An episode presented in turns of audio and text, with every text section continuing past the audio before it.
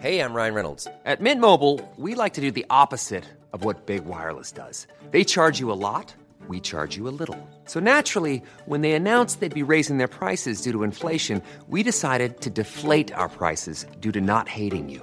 That's right. We're cutting the price of Mint Unlimited from $30 a month to just $15 a month. Give it a try at mintmobile.com slash switch. $45 upfront for three months plus taxes and fees. Promo rate for new customers for limited time. Unlimited more than 40 gigabytes per month. Slows. Full terms at mintmobile.com. Hello? Hello? Podcast Network Asia. Network Asia. Happy Monday, everyone! Welcome to Kwentuang Pilipina. If this is your first time hearing about us, we are a podcast and community that aims to be a safe space para makipagkwentuhan sa iba't ibang Pilipino sa buong mundo para sa kanilang mga natatanging kwento. Chill lang tayo sa podcast na ito, but at the same time, please do follow us kasi every episode is full of learnings, fun kwentuhan, tawanan, and honestly, inspiration. I am your Sunshine Cleo, or you can just call me Cleo. I am the founder of Hiraya Pilipina and your host here at Kwentuang Pilipina. For today's episode, we have two guests. Oh my god, so exciting. We have Nathania Ortega, the founder of Nala Cases, the first local brand that offers aesthetic cases, and they also have their exclusive designs. And the second guest is her best friend, Dana Desena, the founder of Glitz Bish Cosmetics, the first lip plumping brand in the Philippines. Their brands are trendsetters. Oh my god, guys. And each of them is amazing. This episode is one of the most memorable conversations for me, to be honest, because it was just so natural. We all had lots of fun sharing our own cuentos. So without further ado, I can't wait for you guys to listen to this. Here is my kwentuhan with Nat and Dana. Ayan, okay. So, first of all, Nat and Dana, welcome to Kwentuang Pilipina. This is a safe space for everyone to listen and be heard. It is such an honor to meet you guys finally. Finally. Kasi di ba before kapag nag-aya sa amin, eh, biglang nag-ECQ. So even me and Dana, we weren't able to like meet and record yung podcast. Oh, I see. Well, at least now, I think it's the right time for us para magkwentuhan. And Nat and Dana, we usually start our episodes here at Kwentuang Pilipino with a little icebreaker. Oh. Okay. so, are you guys So, are you guys ready for Never Have I Ever? Oh, my God. It's gonna be juicy. Na-stress agad. So, wala. hindi naman. Hindi naman siya like super um, juicy. But, hmm, okay. Simulan na natin. First, never have I ever had a negative first impression of my best friend, on my best friend. Oh, I, I did. Honestly speaking, and I'm very open Yeah, yeah, about it. Hindi, hindi ko siya gusto nung start. Okay. How about you, Nat? no. okay. No, kasi I was young eh when I when I met Dana. So, ano pa? We were young. Very, yeah, sorry, sorry. Alam, I was pertaining to me kasi na being very non-judgmental. Not to say that I'm judgmental naman ngayon. Pero alam mo yun, si Dana kasi very, yung aesthetic niya before was super kawaii, Yeah. cutesy girl. So you really wouldn't like think of any like bad connotations. Oh, okay. But Eh. how about, bakit ano, Dana, ikaw, why did you think of Nat? ano, negative impression? If you look at Nat, I guess when when I first met her, syempre I was superficial. Um, she doesn't look like a nice person. She looks like a mean girl. Tapos, Hmm. yung height difference pa namin, matangkad kasi siya. And ako, Hmm. Height like- reveal. yeah. Height reveal pala to. So, ayun, I was intimidated, basically. Okay. Well, but you guys, well, but you guys turned out to be, you know, close friends now. So that's great. And for the second one, Nat and Dana, never have I ever thought that my bestie was making a wrong move but didn't say a thing. Paano wrong move? In life, Mm-mm, siguro like ah. wrong decision. Oh. Oh. I think we're the, the, the thing about me and Nat is that our communication skills with each other very transparent. Mhm. Mm. And actually her, I give her credit na she's a type she's a person that I go to when I want to be called out. Oh, So- okay. Siya lang yung nakakapag-call out sa akin na, um, I think that's wrong or something like that. Mhm. So, siya, hindi ko alam kung ako, kung ako, no, I don't think so. hindi din. Never. Never Ah. pa naman. So, yun. Never. So, Talagang prangkahan, ganon. Uh, Oo, pero hindi rin kasi kami tough love. Mm. Hindi din.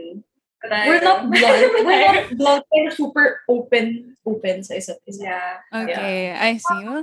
Things ko naman na like pinaplano pa lang. Like we tell each other na, kaya from then pa lang parang you don't have, parang hindi ka pa nagme-make ng wrong decision or Mm, decision at yeah. all. You know it na kaagad. So alam mo na kaagad yung opinion ng isa. Yeah. Aw, that's great to hear from you two guys. and the, the last one is, okay, ito. Never have I ever felt like we would be too busy and drift apart after college. Oh! Am Sabay, ooh! Um, ano ba? we just talked about this in our last Yeah, episode. oo nga like yung yung friendship na and we mentioned we mentioned how very compatible kami kasi Yeah. we're very Mm. um, parang kumbaga like low maintenance sa friendships. So, Okay. we're both, I think we're both pretty preoccupied because we both run our individual businesses. Yeah. And there, there are times wherein we wouldn't even speak to each other for like a week or so. Pero kapag nag-usap na kami finally, it's like, walang nangyari. Yeah. And even before the podcast, that Yeah. yung week na yun would be like months Yeah. na hindi kami mag-usap. But every time we see each other, parang grabe lang, grabe yung catch up and then like yeah. Yeah. I feel like those are the best types of friendships. yeah, Super. that's true. Diba? Yung low maintenance lang. Pero kapag nakita kayo, nandun pa rin yung energy. Hindi nawawala. Oo. it's it's nice to have someone na you that ano understands you Yeah. Hmm. ganun kasi not not everyone can maintain Yes. a low maintenance friendship. True. Diba? True, that's true. Well, now that we're done with the little icebreaker, no, I would love to dive deeper with you guys about, you know, exploring the real world. Because, uh, syempre, you, first of all, when did you guys meet ba? Like college or high school? College. College, College. okay. We were, we were blockmates noong 2014. Like, Mhm.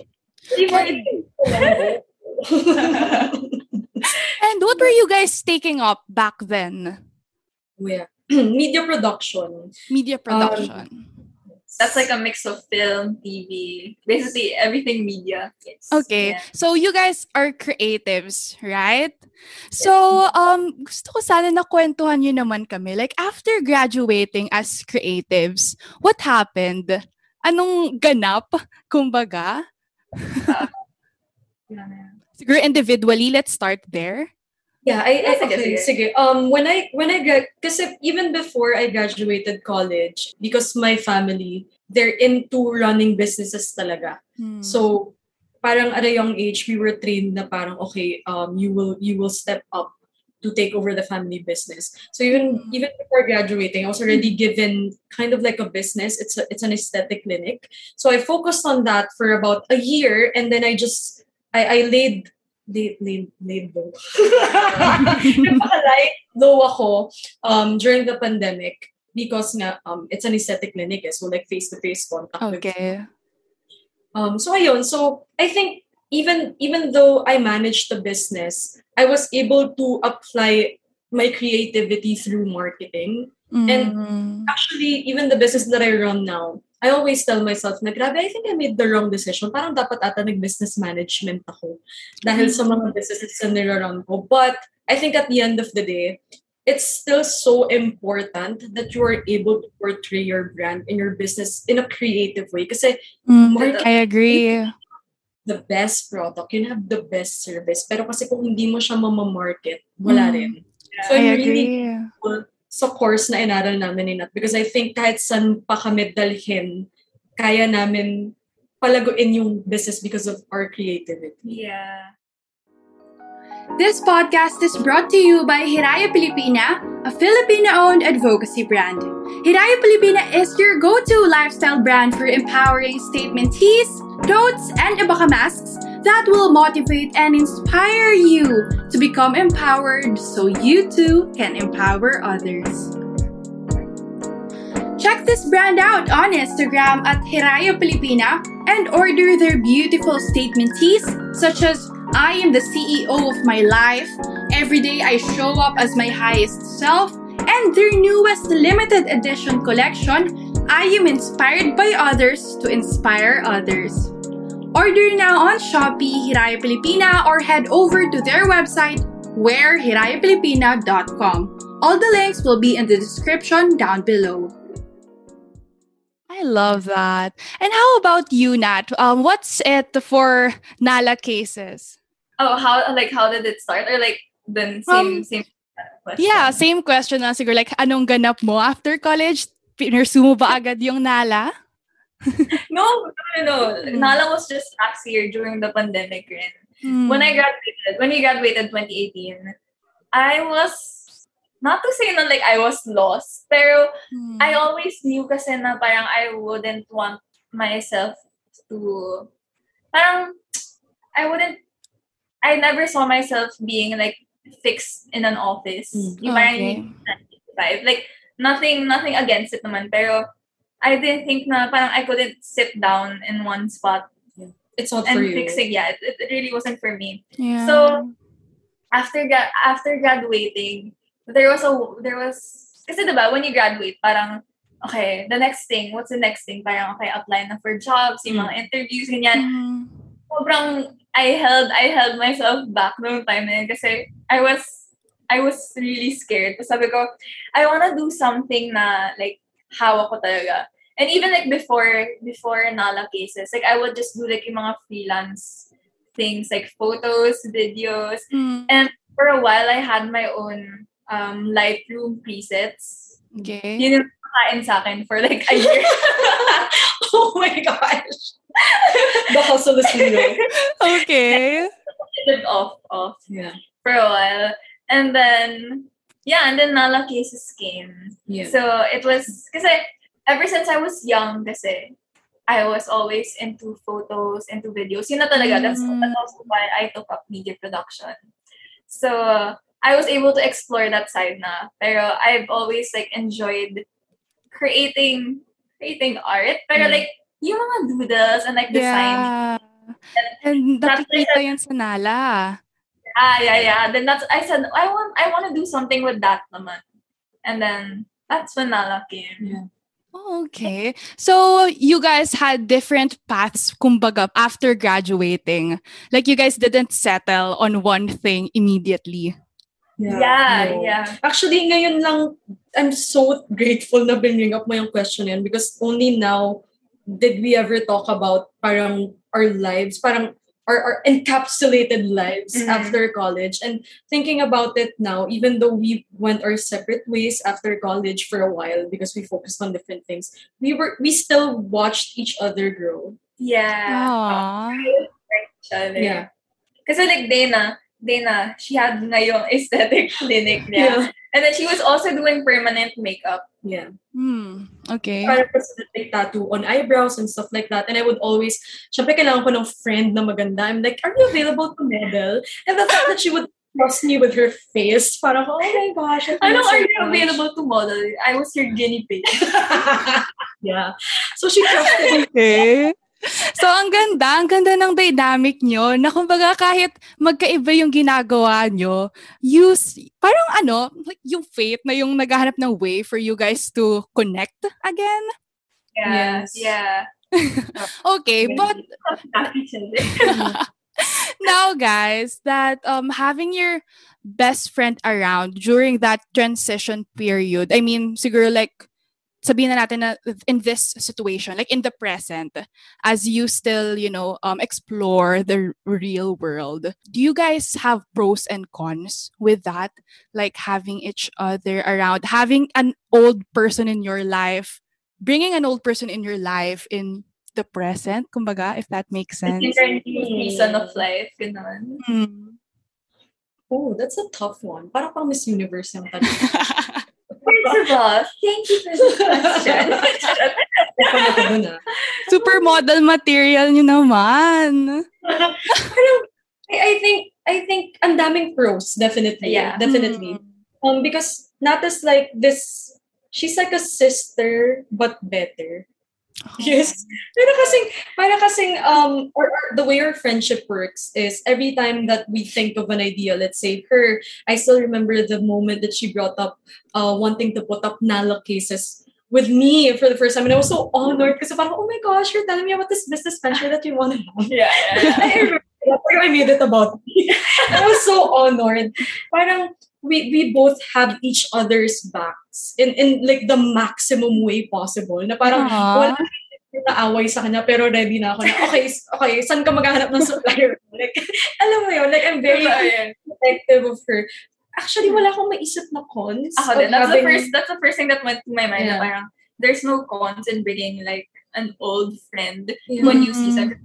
That's parang that's the beauty and of like having old friends eh, Yeah. per se. Kasi grow together, yeah 'di ba? And those are parang sobrang big blessing na you can bring like an old friend from college to your new season life. yeah 'Di ba? Aw. Kasi like, like, you know, like it normal na kasi yan eh, na people do change. Sometimes we Mhm. grow up. So like, ayun nga, it's a big blessing na you're able to bring someone from your old season to the new season. Yeah. So I think all pros.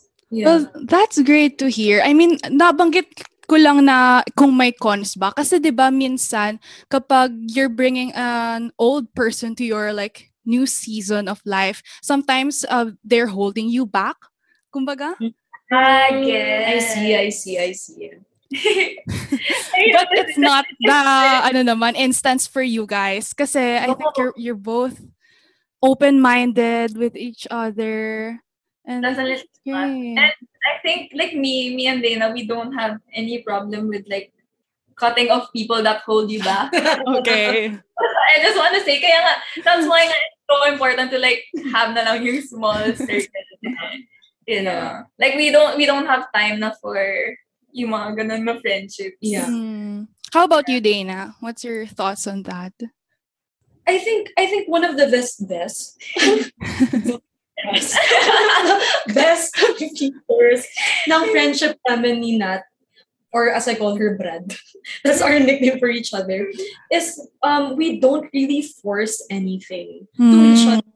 Everything happens so naturally. Actually when when she says na low maintenance yung friendship namin I actually think that it's it's more it's more it's more like effortless because everything that we've mentioned so far we do it unconsciously na parang we rely on each other we consult with each other we're protective of each, of each other it's all very natural to us Mm. so growing from college so yung parang working on school projects Mhm. graduating and now handling businesses and a podcast together yeah. it all felt like it should have happened. Na parang it, it- Wow. it makes sense. Yeah. And and Hmm. actually I actually remember before starting the podcast with her, she already brought up wanting to to make a podcast. And it, it just clicks na kami pa rin yung magka-partner in it. Yeah. No other option. Yes! There's no other option.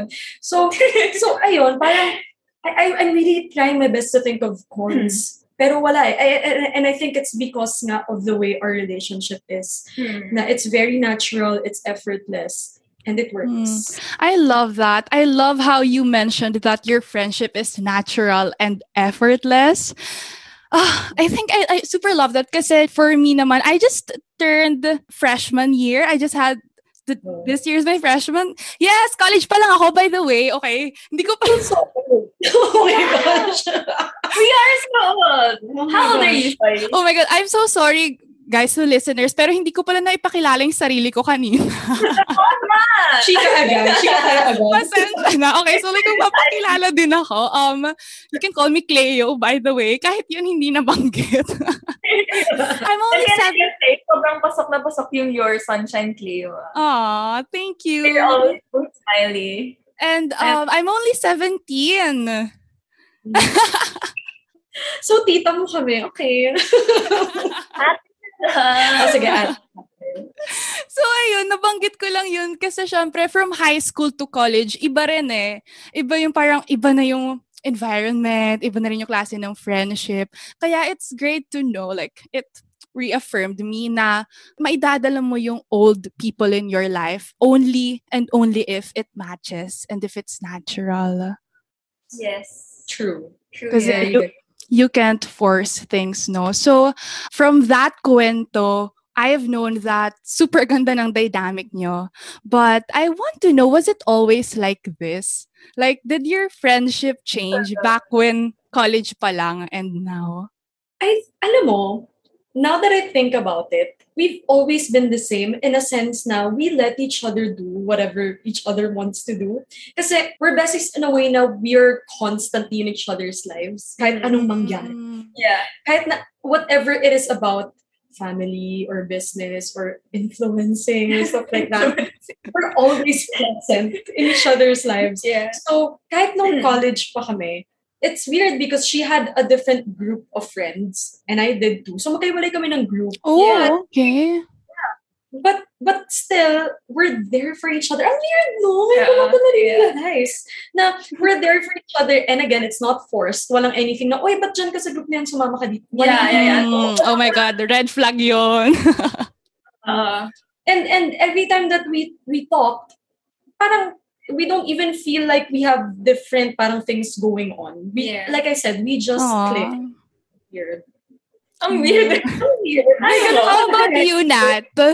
Ano yung um, thoughts mo doon? Like, may nagbago ba from college and ngayon na nasa quote-unquote real world? Hindi ko nga maisip kung may pagkakaiba eh. Pero, ayun nga, as Dana said na there was a time na I was with a different group of friends. Mm. Na parang we always maintained yung friendship na yun na there was there wasn't any awkwardness or parang I feel like we're mature in that sense na parang you don't we don't owe each other anything. Yeah. And because of that mentality, parang mas lalo kami nagkiklik. Yeah. Kasi parang we get I na, see. ah, okay, like, you don't have to make it awkward na parang, ah, bakit ka dun sumama? Ganyan. Bakit you didn't talk to me for like, yuck. Oo. May mga requirements ba? Kumbaga. And, diba? Totoo naman. Kasi, wala, it's just nice na it's all, it's all natural. Yeah. hmm. Oh, I'm not having, I appreciate our friendship even more now. Talking about it. Like, Aw. so, na, realize ko yung mga bagay-bagay. Well, it's it's very great na um, nakikwento nyo yon dito sa Kwentuang Pilipina. And habang kinikwento nyo yun, nare-realize nyo rin. Diba? Oo, nga eh. Ikaw, think ka din about your friends. Actually, same. Like, um, habang, habang nagkikwento kayo about yung sa hindi kayo nasa isang circle of friends, may naisip rin ako na kaibigan. Um, shout out to you, Denise. Ayun. Hi, Denise. For sure, nakikinig ng podcast. Yes. So, siya naman, magkaiba rin kami ng circle. Kumbaga, like, never kami nagsama sa isang circle, but we're always there for each other. Ang galing, no? May mga ganun talaga. Friends. Siya din gusto kay Cleo. Wow. Hmm. True yan. Ah, um, before we head over to, you know, talking about our businesses naman, your businesses, I just want to ask or like, um, I just want you guys to give an advice para dun sa mga tao na or sa mga friendships na after college ay hindi nila alam paano i-workout or kung paano ba mag yeah, kung paano mag-workout, siguro kung hindi man as friends na or like, but as individuals. What do you think of that? Hey there, I'm Mish, host of Misconceptions, the podcast that teaches you how to navigate your adulting life while working your way towards a successful career. I'm coming back with a third season with more episodes on building your career, navigating through self doubts, taking risks, and hopefully getting rich. New episodes every Monday morning to kickstart your week. Check out my podcast after you listen to this episode. See you there.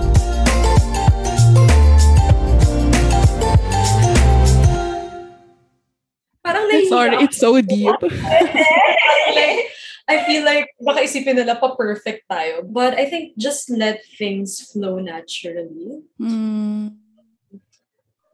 I guess kami ni kami ni Nat we're we're lucky that our personalities are compatible with each other. But I think it's a matter of understand always being empathetic about what the other person is going through. I love that. Kasi even in our podcast, we always say that we're opposites. Yeah. And Yeah. But kasi eh, we're living proof that you don't really have to be parang the exact same with your best friend to be able to like help each other or relate to Mm-mm. each other. Yeah. I, ako ah, siguro personally na lang, I think just be genuine. So ako, Mhm. the way that I show my love. the way that I show Love language. Uh, my love language kasi is spending quality time and Mm. touch. Sense of touch. So I'm, I'm very affectionate in a way na that I, I show her that she matters to me. Whether it's giving her time na parang mag-usap kami sa phone and, I, and she Mm. she about her life. And protective kasi ako sa kanya. Sobra. Sobra. Kahit may mga Okay. times na ayaw ko namang awayin yung tao, pero siya parang ready gumera. So si Dana yung mom ng friendship nyo. Yeah. So ayun. So I, I just I my advice is be genuine. Be Mhm. genuine to your friend and be empathetic. Ayun Yeah. lang. Very I very love that. That's all, that's all that there is naman talaga. eh. Yeah. And parang just let your friends grow. Kasi Mm. it's Um, after college naman talaga, True. you're gonna, all of you are gonna have to go like your own separate ways. Yes. Kasi in college, parang gets na you do everything together. Kasi you have the same tasks. You Yeah. have, you have yung homework ninyo, yung ano, it's, you do the same things. And when, once you graduate, that's when you start like really making decisions for yourself. So, mm. siguro, ay nga, like, like we said kanina na, just don't think na like your friend owes you anything because they're also like working on their themselves. Yes. Mm. So like all of us were just trying to like figure out the real world. So like the best that we can do is just like be there for each other. Okay. I love that. Being empathetic, being there for each other kapag kailangan, not letting your friend feel na may utang sila sa iyo na oras. Kasi that's when it all goes downhill, Mhm, like in my opinion. Kasi doon, nag, doon pumapasok yung pressure, Mm. tapos envy. Yeah. Ayun. Okay, so now I want for us to talk about how you built your brands during the pandemic. So, confirmed na na si Nat, she built Nala cases during the pandemic. But how about you, Dana? Like, during Yeah. the pandemic din ba siya? Yes. So um my brand is Blitzbish Cosmetics. Yes. I built it about a month after I launched it Launch. about a, a month after Nala Cases launch. So you launched Nala Mm. Cases nung March? March? March, April. April. I think April. April. Sorry, sorry, I, April. Yeah. And then I launched it May. Yeah. May um Wow. One month apart yung brands namin. Mhm. Okay, so what inspired you to work on these brands, especially during the pandemic? Like, paano yun nagsimula? Siguro, let's tackle it individually. First is Nat, yung nauna, go. Uh, you know, Nala Cases did launch nung April 2020. Hmm. Pero I was already working working on it nung 2019 pa lang. Like, I think I brought it, brought it up today na siguro mga September 2019. Okay. And then I was, sobrang pinaghirapan ko talaga to find the best suppliers and like, anong first three designs yung ilo-launch yeah. thing. So, ayun, like, I really, I really took my time with it. And then, I remember even, kasi March, nag-start yung lockdown, di ba? Yeah. I was supposed to launch, sakto, nung magla-lockdown na, nung mga, nung mga mid-March. Mhm. Then, I had everything ready. Like yung photos, yung cases, yung packaging. I knew which career to use na, ganun. The website was all was all set na. And then, ayun, biglang nag-lockdown. Eh, di ba yung, yung time na yun, parang, it was all so new to us. Yes, it's also uncertain. Oo. So I was like, oh my gosh, magla-launch ako ng phone case brand in a Mm. time na parang hirap lahat ng tao. Parang I felt I felt that it would be insensitive. Mm. So like I had I postponed that for like a month. Kasi like I brought it up with Dana rin eh. And then she was like, Mm. go, go launch it na kasi like you worked hard on it. yeah. And then also like kind of the time na I realized na we are gonna be here for a while. True. So you just went for it. yeah, yeah, yeah. Uh. How about you, Dana? How about for you? Yes. Ako naman, I launched uh, Glitzbish because, so before the pandemic, that was also around Feb February, um, napapansin ko na bumabalik na yung trend with lip glosses. Okay. And- yeah. Prior to prior to owning a brand, I was also a beauty content creator. And so I was like, okay, I'm gonna hop on this trend. Kailangan ko rin mag-lip gloss. And then I was looking for different lip gloss brands na papasa sa standards ko, so to speak. Pero walang pumasa. so, I'm like, okay, so magdi-DIY na lang ako ng sarili kong lip gloss. And Okay. And so that's what I did. And then, yun nga, nung nag-lockdown na finally, ang daming time mag-post ng photos kasi nga, lockdown. So, nag-selfie-selfie ako. And then a lot of people were asking ko ano yung product na nasa lips ko. A lot of it. Like, nagkakaroon Mm. ano, kinakamusta ng mga tao. Talagang, yun yung tinatanong nila sa akin, what's on your lips? And then I realized, oh, wow, okay, there's a demand for it na pala. So kapag kapag nilaunch ko to, it's so yun. Uh, the rest is just looking for manufacturers, looking for, you know, graphic designers and stuff like that. And then that's what happened. So basically what inspired me was um, the fact na may demand na for it agad. So Okay. it just- I'm gonna make a brand out of this. yeah. Yeah. Madali nang ipagpatuloy yan kapag alam mo na na may gustong bumili. Swerte din. Yes. Yes. What about you, Raya? Oh, oh my God, you guys, you guys know. Yes. Yes. So yung Hiraya rin, actually, nap napag-grow ko lang din siya nitong pandemic din. Oh my God, they're all pandemic babies. But I think the reason why naggawa natin or like na-launch natin yung brands natin during the pandemic is because we have a lot of time in our hands nung mga panahon na yun. And I think not to be insensitive naman, but it's great na since we ha- we already have the privilege to build the business, we are building it not only for ourselves or not only for profit.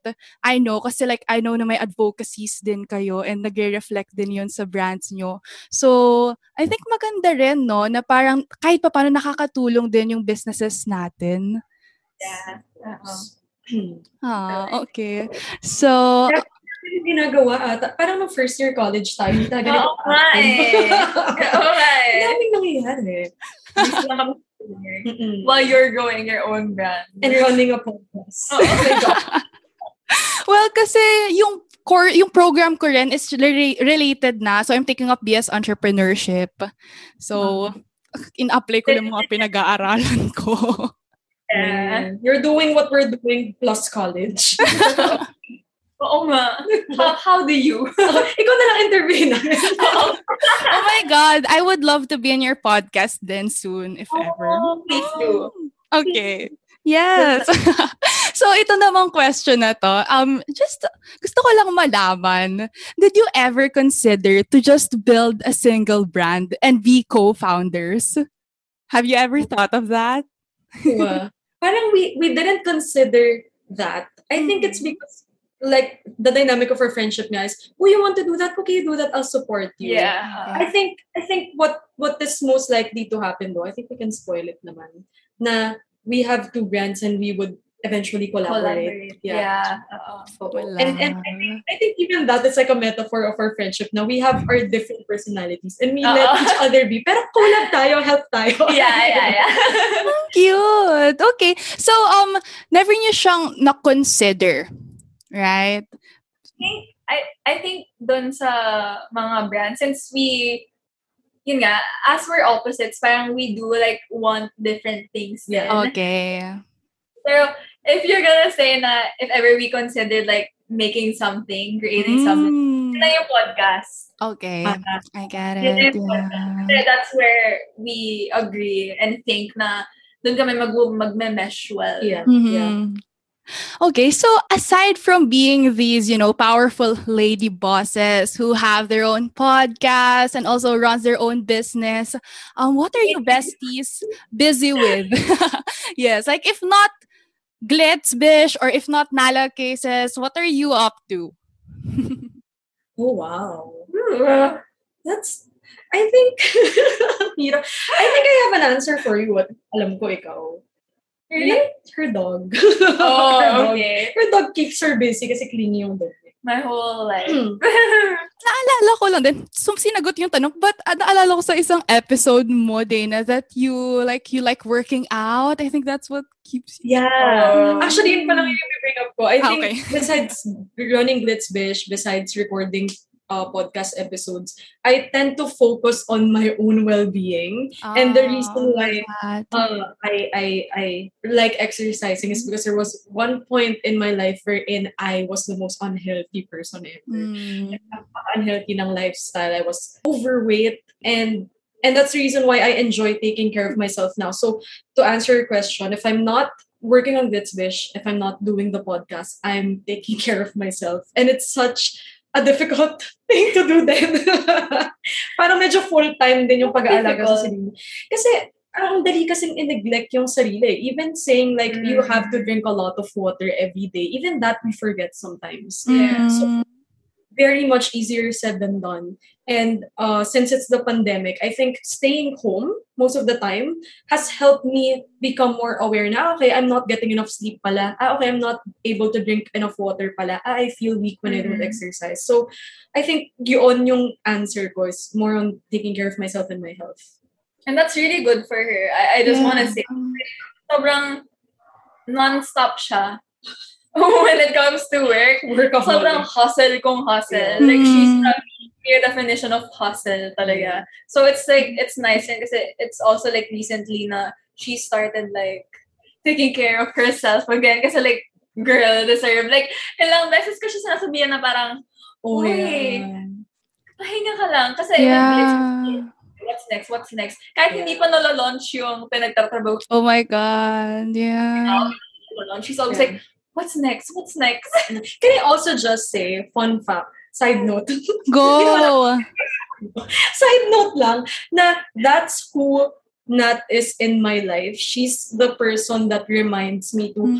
have fun, unang-una sa lahat, because things too seriously even before. And I always tell her this, that she's my fun friend.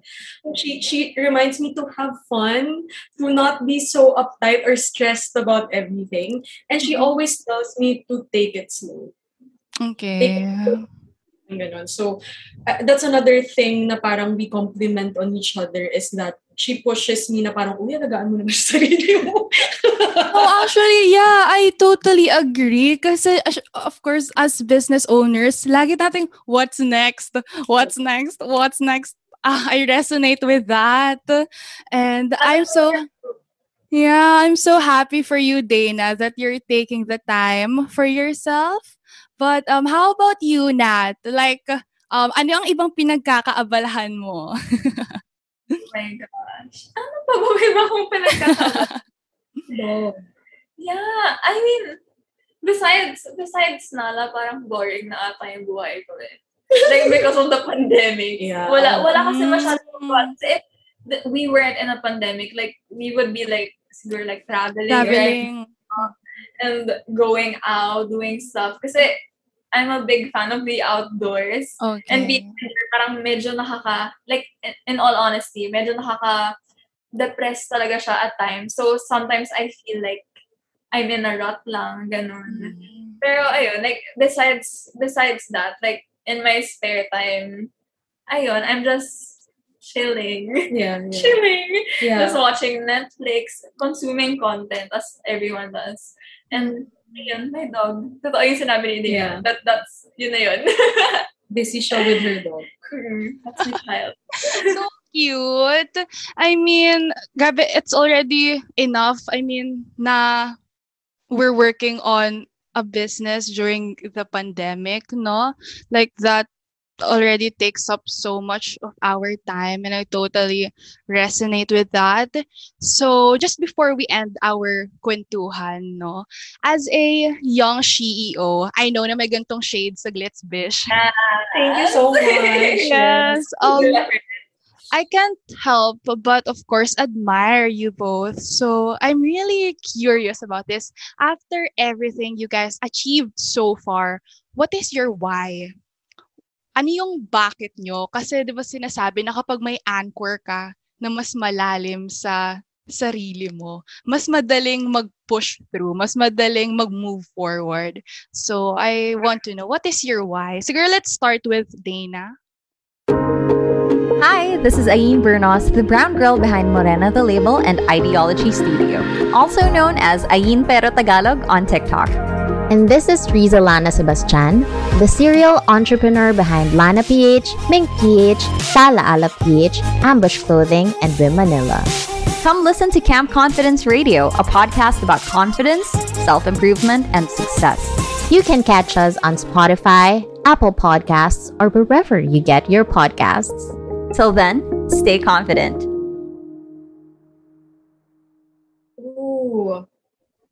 When you asked that question, sobrang napunta ako sa deepest Oo possible nga eh. territory.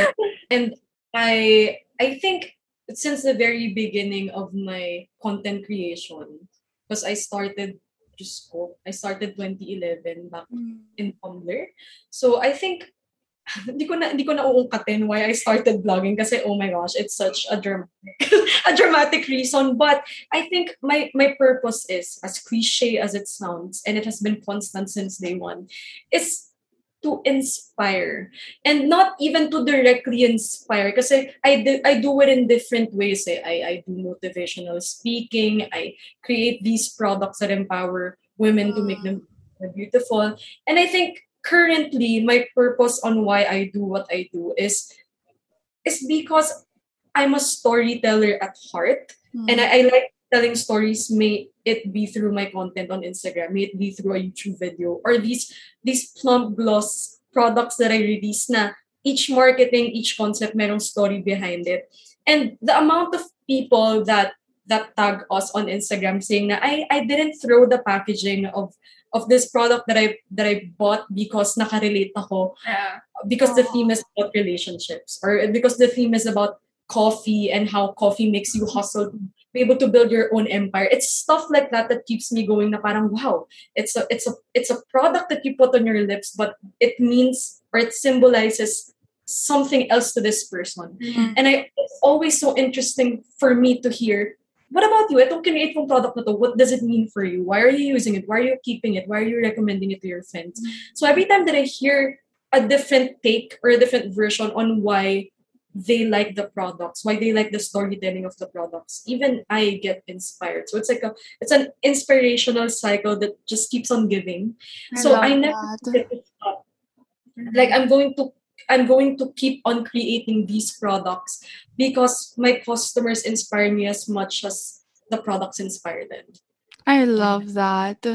Um, so I think mas madali talaga na mag-push through if you know that there is someone out there, kahit isang tao lang, na na-inspire ka, no? Um, how about you, Nat? What is your why? Parang gusto ko namang i-copy-paste na.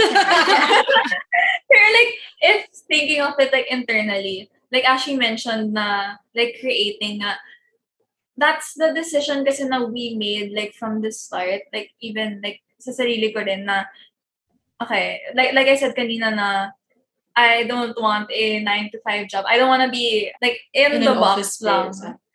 I wanna like explore and like do do something na nasa akin. Okay. So, parang yun lang, yun yung parang why ko. That's why I keep parang pushing for forward kasi yun yung, yun yung ginusto ko eh. Like, Yeah. like kailangan ko siyang, kailangan ko siyang panindigan. And parang ang, the thing is, it's nice na to balance it out kasi creating has always been our passion. Yeah. And sometimes, nag, nagkaka-times na now kasi it's work for us, diba? Yeah. Mm. So, parang sometimes we have to balance it out and parang just tell ourselves na, hey, passion mo yan, ah. Just remember Yeah. why you're doing this. Hindi, I know na it's work, yeah, kumikita ka, ganyan. Mhm. Pero remember like why you started. Yeah. Yeah. That's, I think that's what keeps me going forward din. Just Alam mo. Nat, while, while you are telling that story, nagsasab nung sinabi mo na masaya ka kasi sa'yo yun. Ah. Like, sa nala. Ah, felt. The feels. yeah. Iba talaga kapag, yeah, kapag parang baby mo, tapos nakikita mong nag-grow. Like, Yeah. you're just a proud So mom. nice. It's, Mhm. yeah, totoo, totoo. It's so nice din kasi na parang yung concept mo lang before. Imagine Mm. everything, yung Hiraya, yung Blitzbish, yung Nala, those were all concepts in our mind lang before. Parang naisip lang natin siya na parang, oh, gantong brand, oh, yung mga phone cases, lip glosses, Yep. yung mga tote bags, yung advocacy ng Hiraya. That was Mm. that was all in our minds lang before. And it's so nice to see it grow na meron ka lang mahahawakan na phone Oh my case, na God, yeah. bag, na lip gloss, di ba? Parang it's Yeah. just, wala. Parang nakakaano lang. Nakaka-inspire, nakaka-proud. Diba? Ayun lang naman niya. Yeah. So, um, Dana, Nat, thank you guys so much for being here. But before we end this, um, where can our listeners find you and your businesses? Yes, so you can find me on Instagram. It's at Dana Decena. Mm. And my business, please support it. It's a growing business. Glitz Bish Cosmetics, available on Shopee Mall and Lazada. And our podcast at Videos Podcast. yes, yes. How about you, Nat? Same Instagram at Natanya Ortega. Uh, Nola Cases at Nola Cases on Instagram. Our website is nolacases.com. And yeah, yung podcast, we do us. We do us. Yes. Please subscribe or follow to We Do Us podcast after you listen to this one. to conclude this episode, what stayed with me from my kwentuhan with Nat and Dana is that friendship is one of those things that you do not need to force in order to happen. Because if it clicks, it clicks. And I think that is what's beautiful about friendships and relationships. You do not have to force it. It just it's just effortless. I love I love how Dana and Nat used that word talaga to describe friendship. So, kayo ba, listeners, what stayed with you? Please do not forget to follow us and share the podcast to your Instagram stories and tag us at Kwentuang Pilipina at Dana Decena at Nathania Ortega and yours truly at your Sunshine Cleo of what stayed with you. Anong nanatili sa inyo from our kwentuhan? We would love to hear that. Please join us on our Facebook group, Kwentuang Pilipino Community at doon natin ituloy itong kwentuhan. Once again, that is Kwentuang Pilipina Community on Facebook. Special thanks to our managing editor, Aliana Patrimonio, and this podcast is brought to you by Hiraya Pilipina and Podcast Network Asia. This has been your Sunshine Cleo, and I will be back for more Kwentuhan every Monday on major podcast platforms. So please do not forget to follow us on Spotify, Instagram, TikTok, and Facebook, Kwentuhang Filipina. Bye for now.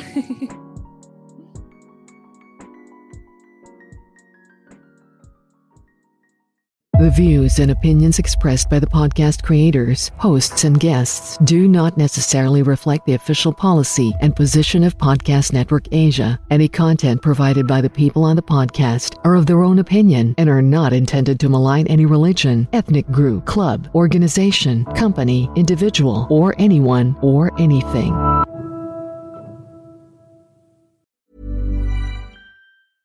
Ever catch yourself eating the same flavorless dinner three days in a row? Dreaming of something better?